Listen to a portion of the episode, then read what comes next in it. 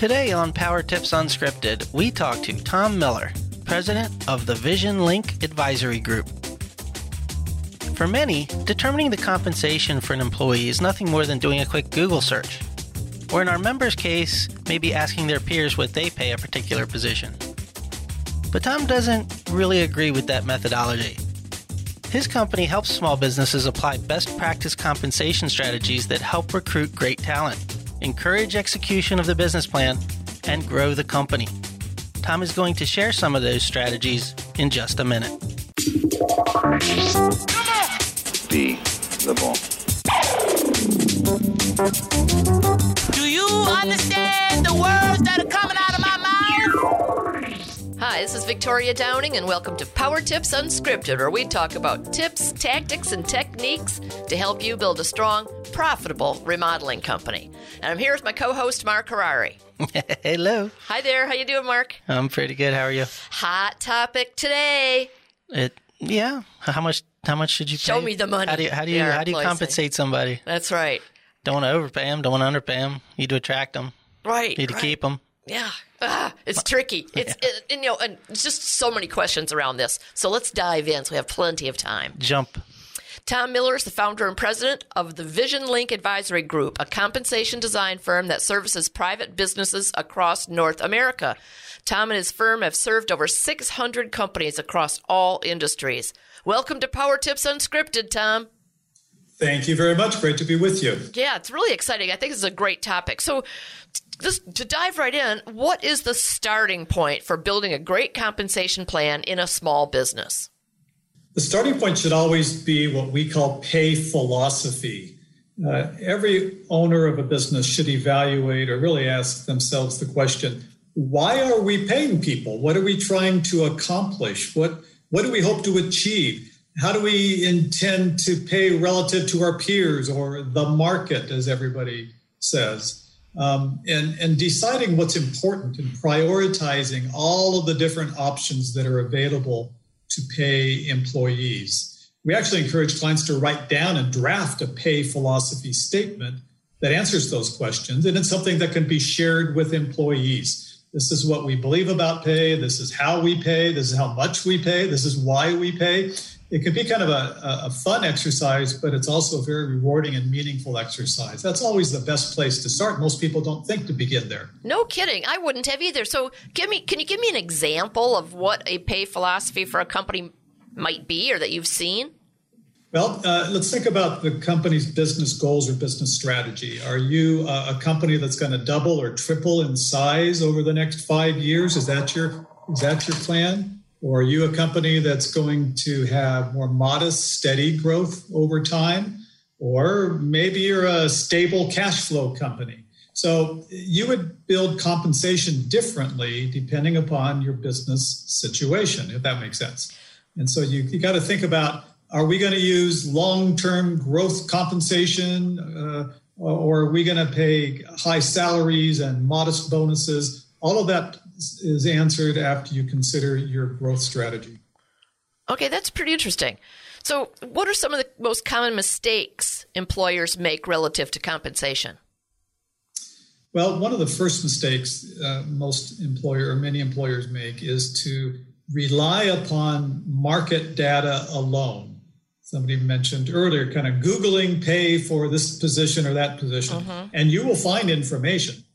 The problem is if you go to two sources, you'll find two different bits of information. If you go to three, you'll get three different bits of information. So how do you aggregate or consolidate that? There's this, this mysticism around, uh, we, we've got to know what the market's paying. And I think that's good information to have. It's a starting point as you begin to construct compensation levels for your team, but it should not be the end point. So that's the biggest mistake most people make. Well, so how do you determine the pay rates and so on if you're not relying on market? I mean, where does it come from? So you start with getting a little feel for what the market may look like, but then you also use your own sense of understanding of your business. And you're in a very specific industry where people kind of know for certain types of positions what's being paid out there. But you also know from how recruits are responding to you and reacting to pay offers. And you also kind of hear what people are supposedly being offered if they're leaving the organization. You take all of that into the mix, mm-hmm. and then you establish your own internal, uh, we call it internal equity positioning, where you lay out the compensation ranges for different positions. And that's all just to start the ball rolling. There's much more that follows, but that helps you set salary levels. And then you get into the area of bonuses and incentives. Okay.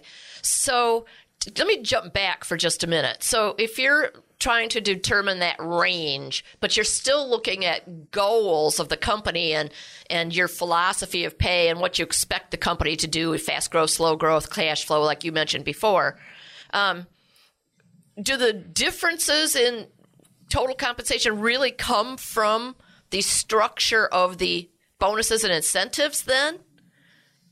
Yes. Uh, let's think of it. See if I can paint a, a picture here, a word picture, picture of four quadrants. So a box with four with four elements in it. Okay, and, and the, the quadrants are divided between what's fixed and guaranteed, kind of column A. What's fixed and guaranteed? Column B is what's at risk, what's variable. Then as we move from left to right, the first row might be what's paid short-term, meaning within the year, salary and bonuses and benefits, and then what's paid long-term. The next most common mistake uh, employers make is they don't have enough variable pay or at-risk pay.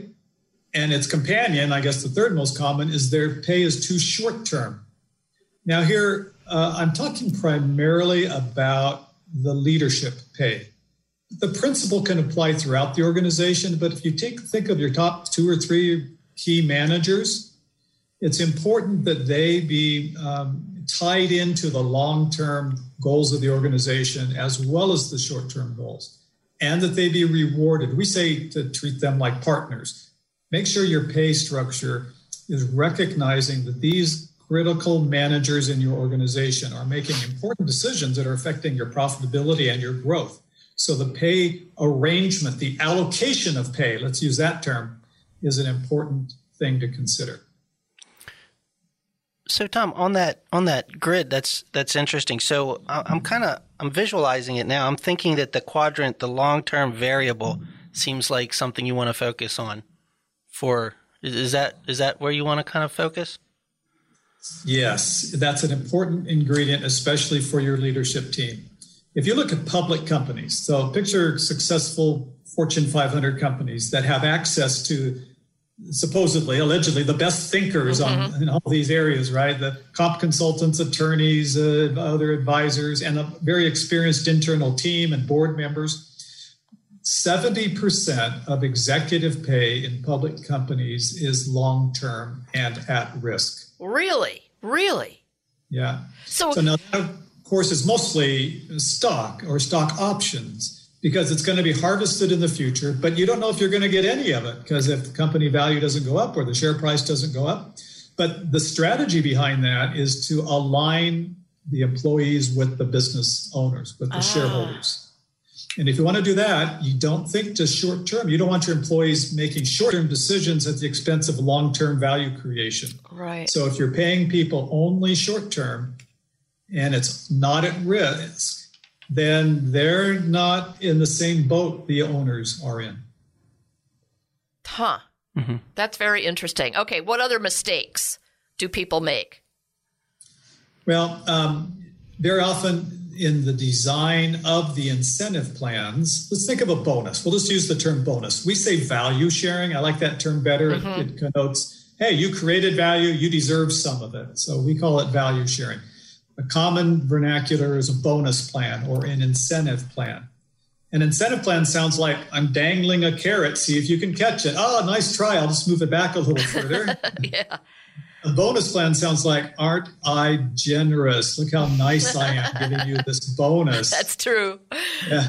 Value creation is intended to suggest that, well, as I said earlier, you helped us create value. You, you deserve some of it, and our plan is merely the structured way that we do it. Let's talk about bonus plans. So the, there are two common mistakes, and they're on the extreme edges of a spectrum.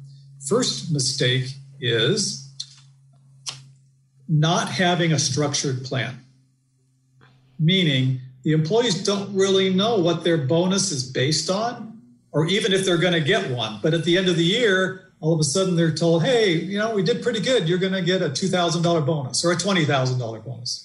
And the employee says, okay, well, thank you. You've just planted the seed for an entitlement mentality, because next year, if they got a two thousand dollars bonus last year, I'm expecting at least that much and maybe more uh, in the current year. Um, and if I don't get it or I get less, I'm just going to wonder why. I'm entitled to that. That's part of my pay. If you have a structured plan, you eliminate entitlement mentality by defining in advance and communicating at the beginning of the year, this is what the plan looks like. These are the terms of what has to happen to earn the bonus, earn the award, and you even keep them up to date throughout the year. So there's no surprises and they know why they earned it. That eliminates entitlement mentality. But if you jump to the other end of the spectrum, you say, oh, let's structure this plan. And now the tendency is to over-engineer the plan. Put in too many pieces, make it too complex, make it so that every department has different hoops to jump through. So most people get into engineering mode when they start structuring the plan, and they make it too complex. Keep it simple. So if you were to describe something that you thought was a well-structured bonus program, what would that look like for small businesses like ours, do you think? I think that small businesses in particular need to really keep it simple and identify the one, maybe two, um, crucial financial results that they're striving for in a given year. Now, the most common one is profits. ninety percent of public company uh, executive bonus plans uh, use profits as the key, or at least one of the key metrics, because profit's the lifeblood of any business. Mm-hmm. And you have to decide which profit metric are we using, operating income or maybe EBITDA or wow. net income. It doesn't really matter. You pick a good op- a profit metric. Then what we suggest is you identify what we call base. Base is the minimum threshold of profits necessary to be achieved in order to trigger any payments under the plan. Okay. Then we set a target level. The target level is the expected result for the year, kind of the budgeted result. And then you can have a superior level too, kind of the, hey, you know, if we really all come together and we have a great year, we could hit this number. Now we've got a range, base, target, and superior. And we expect eighty percent of the time, eighty percent of the years, four out of five years, we're going to land in that range. Now you set Um, a bonus opportunity for each person. It's easiest to express it as a percentage of salary, not a percentage of profit. Uh-huh. So uh, John knows that his opportunity is ten percent of his salary, and Mary knows hers is twelve point five percent or whatever it might be. You add all that up as you do your budgeting to make sure it works for those profit thresholds, and then you build around that. If you start a simple plan based on profits only, you may be just fine. You don't have to make it too much more complicated than that, although sometimes there are some things you, you want to look at. Now, one of the things I've heard about incentive bonus programs is to reward quickly. So, for example, in our industry, the production department are cranking out, producing, building jobs, right? Building additions and yes. re- doing all the remodeling and all that. A lot of our members and our listeners talk about incentive or bonus programs based on job by job, so that the mm-hmm. carpenters, lead carpenters, project managers were to get a bonus after each job if they hit certain parameters. What do you? What are your thoughts around that versus company-wide? Yes, so there's a, a fine balance to be struck there. I think that is appropriate in your industry and in any industry, there, anyone who's in kind of construction industry or related Uh, project-based bonus structures. It's still the same principle, though. You can measure the profitability of a given project, mm-hmm. right? Right. And assign some value to be shared upon achieving kind of a minimum profit level, a targeted, and a superior profit level. So the same principle can apply. Generally, for leadership team members, we recommend, in most cases, even in an industry like yours, that you still look at end-of-year overall organization profitability. But for those people who have accountability for on-site uh, project performance, I think that concept is extremely valid and appropriate. Hey, folks. If you've been listening to this podcast for a while, you've likely heard me refer to our Roundtables peer group program. We have a bunch of our members on the podcast in the past, and I always try to give them a shout out. Now, if you're not familiar with Roundtables, it is the industry's largest peer group program, and we've been hosting them and the peer groups for over thirty years. We bring together groups of ten to twelve business owners from non-competing markets to share strategies, to share experiences, to help one another build action plans to drive the results of each of these companies forward in a way that I've never seen before. We know that you can be successful on your own, but by working with Roundtables and a group of your motivated peers, you can cut your progress time in half.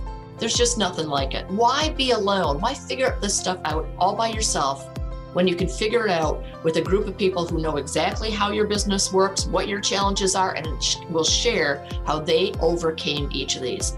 We'd love to have you join us. If you want to learn more about this, visit our website at remodelers advantage dot com or talk to Steve Wheeler at steve at remodelers advantage dot com, and he can give you more information about the program. Seats are limited because they have to be non-competing markets, so call today and get to be part of this incredible community of generous, smart, savvy, motivated remodeling company owners. So I want to jump back to something, then I'm going to mix around on you again a little bit. We talked about the fixed, the variable, and the long term, and that the long term for public companies oftentimes is value, long-term value in, in, in the form of stocks. Mm-hmm. We don't have stock in any of our businesses, right? So, mm-hmm. you know, they're usually owned by one person. What sort of long-term program would you set if you were an owner of a remodeling company and you, you wanted your production manager, who does an awesome job, to be there in ten years? Yeah, so we never advise private companies to use stock or stock options. You're diluting equity. It can be complicated. Buying back the stock in the future, it's messy. Yeah. And it's also good from the employee's perspective either, because they got to pay taxes on it when they get it. So yes, let's take stock off the table. There are concepts, however, that fall under the broad category of long-term incentive plans, L T I P S, we call them. And L T I P S have a variety of options underneath them. So rather than turning this into a lecture on all the different types of L T I P S, let's talk about one, possibly the most common type, uh, and we simply call that phantom stock. Many of your listeners have probably heard the term. Uh-huh. Um, uh, it, it's kind of a funky term. A lot of employers don't like to use the term because phantom sounds like, well, it really doesn't exist. Right. uh, so we start with that and often pick another term because you don't have to call it phantom stock. But all you're doing is you're creating A, a stock value by finding a way to measure the value of the company, a pretty simple way. You don't have to have a formal valuation. You come up with that value. You create a number of units or shares. Uh, let's say a company came up with a value, make my math easy, of ten million dollars, and they create a million shares for the plan, just for the purposes of the plan. Well, now you have a share price of ten dollars. And you can begin to award those ten dollar units to employees. You can either give them the full value of the ten dollars, or you can say ten dollars is the starting price. You're going to get the growth above ten dollars. But because we have a simple formula to follow, every year now we can revalue the shares in our phantom plan. Now, what you do is you set dates or circumstances under which they can get cashed in. It might just be the sale of the company someday, or you could have other events like retirement, or once they've accumulated for four years, they can be cashed in. And perhaps you pay off if they die or get disabled. You deal with those details. But ultimately, what you're doing is you're giving the employees something that's treating them like growth partners in the business, where they have a financial stake in the long-term success of the organization. Okay. All right. That makes a lot of sense. Now, what do you do if somebody comes up to you and says, I really want equity. I want stock in the company, and you're sole owner?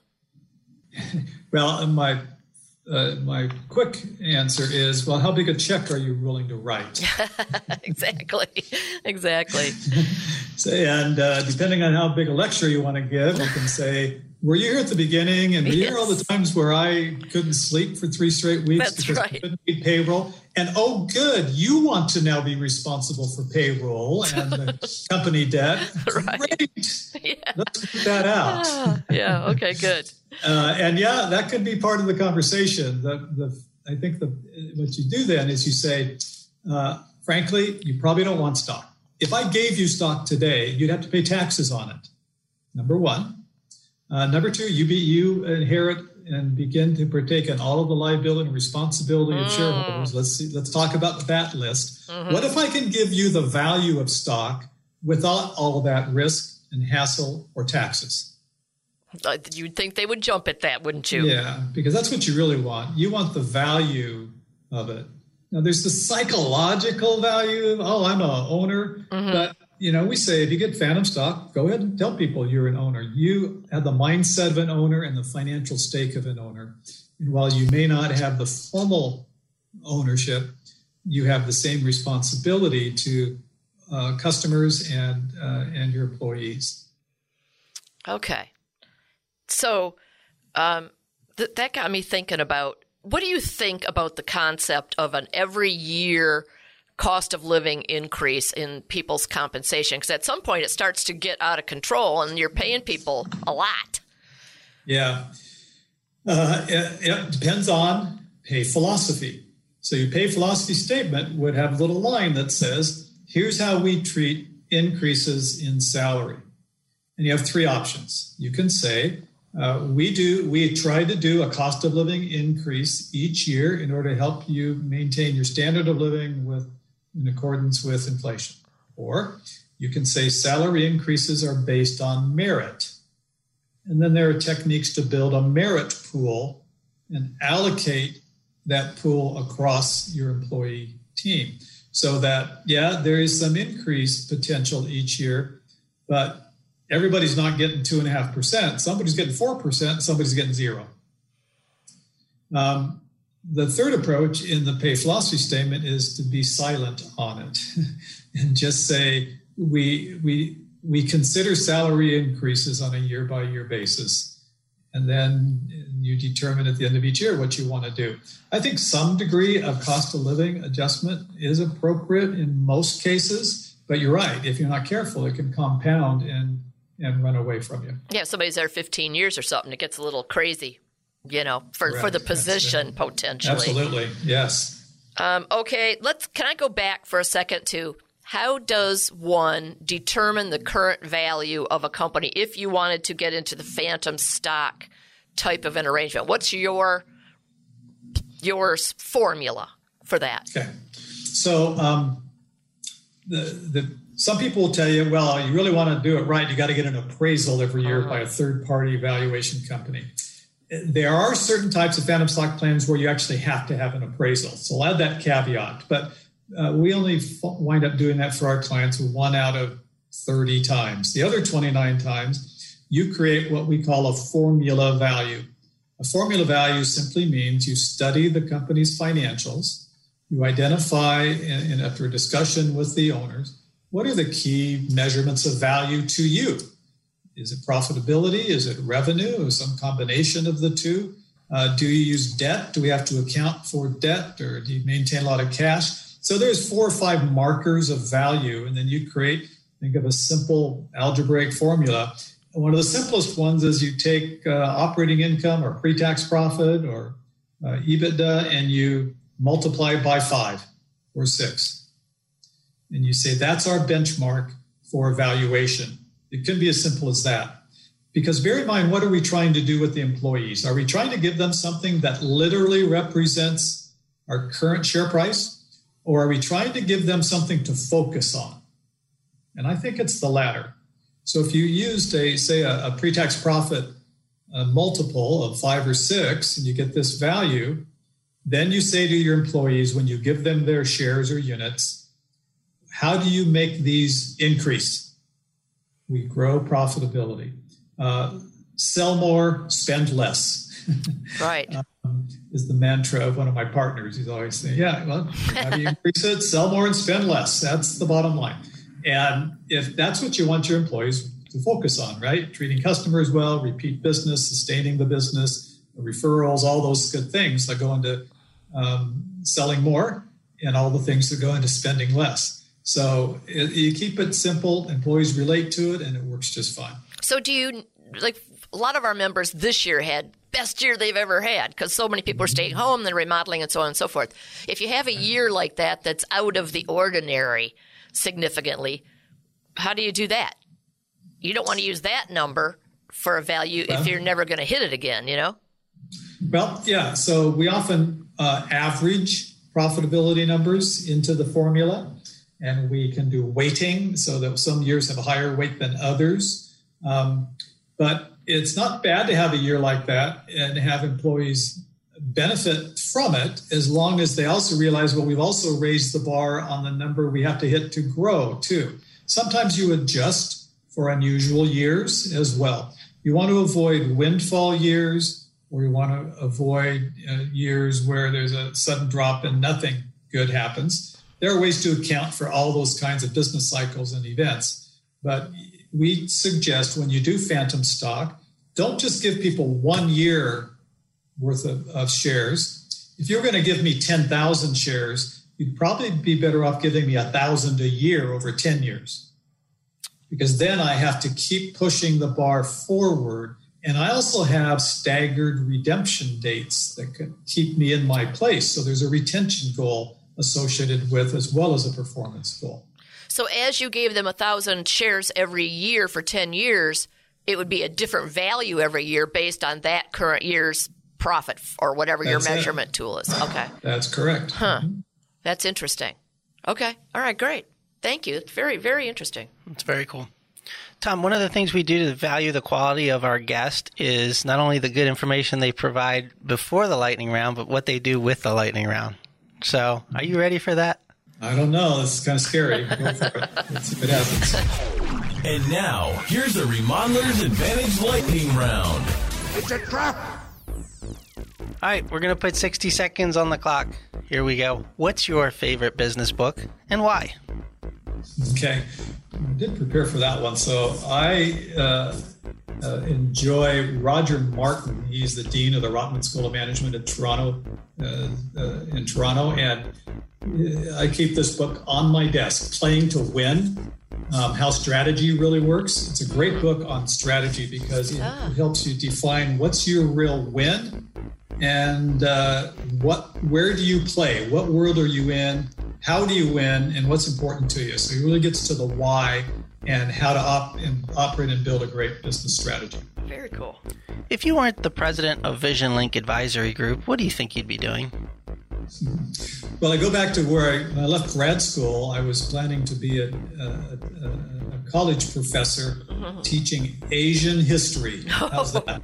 That's what I would probably be doing today, teaching Asian history. That's great. It's an obscure college somewhere. Yeah. What are you not very good at? Administrative follow-through. you, That's why I have a team. Yeah, yeah. Your room, your desk, or your car? Which do you clean first? Yeah, probably my desk. What's the weirdest thing I'd find in your refrigerator? Um, probably tamed jalapenos. If you could have a song play whenever you entered a room, what would the song be? Oh, boy. Well, um... I don't know. Maybe uh, James Taylor's You've Got a Friend. Ah, there you go. That's nice. That's great. Um, well, you're certainly on our team, and we appreciate you being here. Thank you so much. This was a random opportunity for me to meet you, and I'm really glad that you agreed to be on our podcast. So thank you so much for that. Now, I, I want to ask you how people will learn more about you and the services you provide. Uh, where would they go to do that? Uh, so our uh, we have several websites, but our main one is uh, V L, as in VisionLink Advisors. So it's V L Advisors V L A dot com.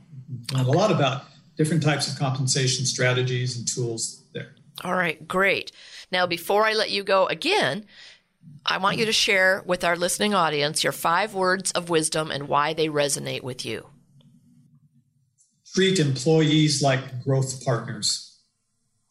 Um, it actually fits with our mantra that our ultimate mission is to transform employees into growth partners. Now, compensation doesn't do that by itself, but it's a crucial ingredient. But if you have a culture that says we want our employees to feel like partners in our business and treat our customers like they're owners in the business, well, you're trying to transform them into, into growth partners. And compensation plays a big part of that. It has to align with what you're saying, what you believe, your culture, and how you treat your your uh, your customers. That's awesome. Thank you so much, Tom. We appreciate it greatly, and I know our listeners are going to love this. My pleasure. Best Thanks. Wishes to everyone. Thanks for having me. Thank Thanks, you. Tom. Well, that was really interesting. You know, it's so true that compensation in the, the way it's designed can have, you know, really significant impact, but I just didn't think about it in the same way that he does, obviously. I mean, it's it's it was really interesting. There's so many different ways to – what I really, really was kind of – it was it was one of those forehead forehead slap kind of things, but I, I liked the um, – the x-axis, y-axis, the, the four-quadrant idea, you know, mm-hmm. of um, of long-term, short-term, and fixed fixed and variable um, compensation. Right. Right. And, you know, if you if you can visualize that, if you're driving right now or sitting in your office, um, it, it makes total sense because those four quadrants, you, you can really – it's just a visual way of how you're going to mm-hmm. reimburse and, and compensate people based on – what you're trying to achieve, and, right. and it makes total sense. But I, you know, it just never occurs to you to kind of break it down in such a simple, straightforward. I love those two by two grids. yeah. they're, they're very good.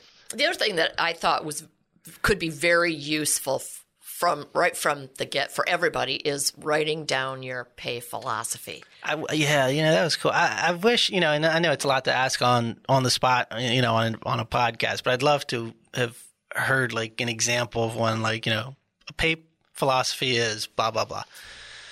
Yeah. Well, you know, well, you know for, but I think like one example might be something like we will pay fair market rate, but the rewards come from the net profit bonus, you know, something like that. Like we're not going to mm-hmm. be paying the top tier in your, in your, you know, weekly, monthly salary.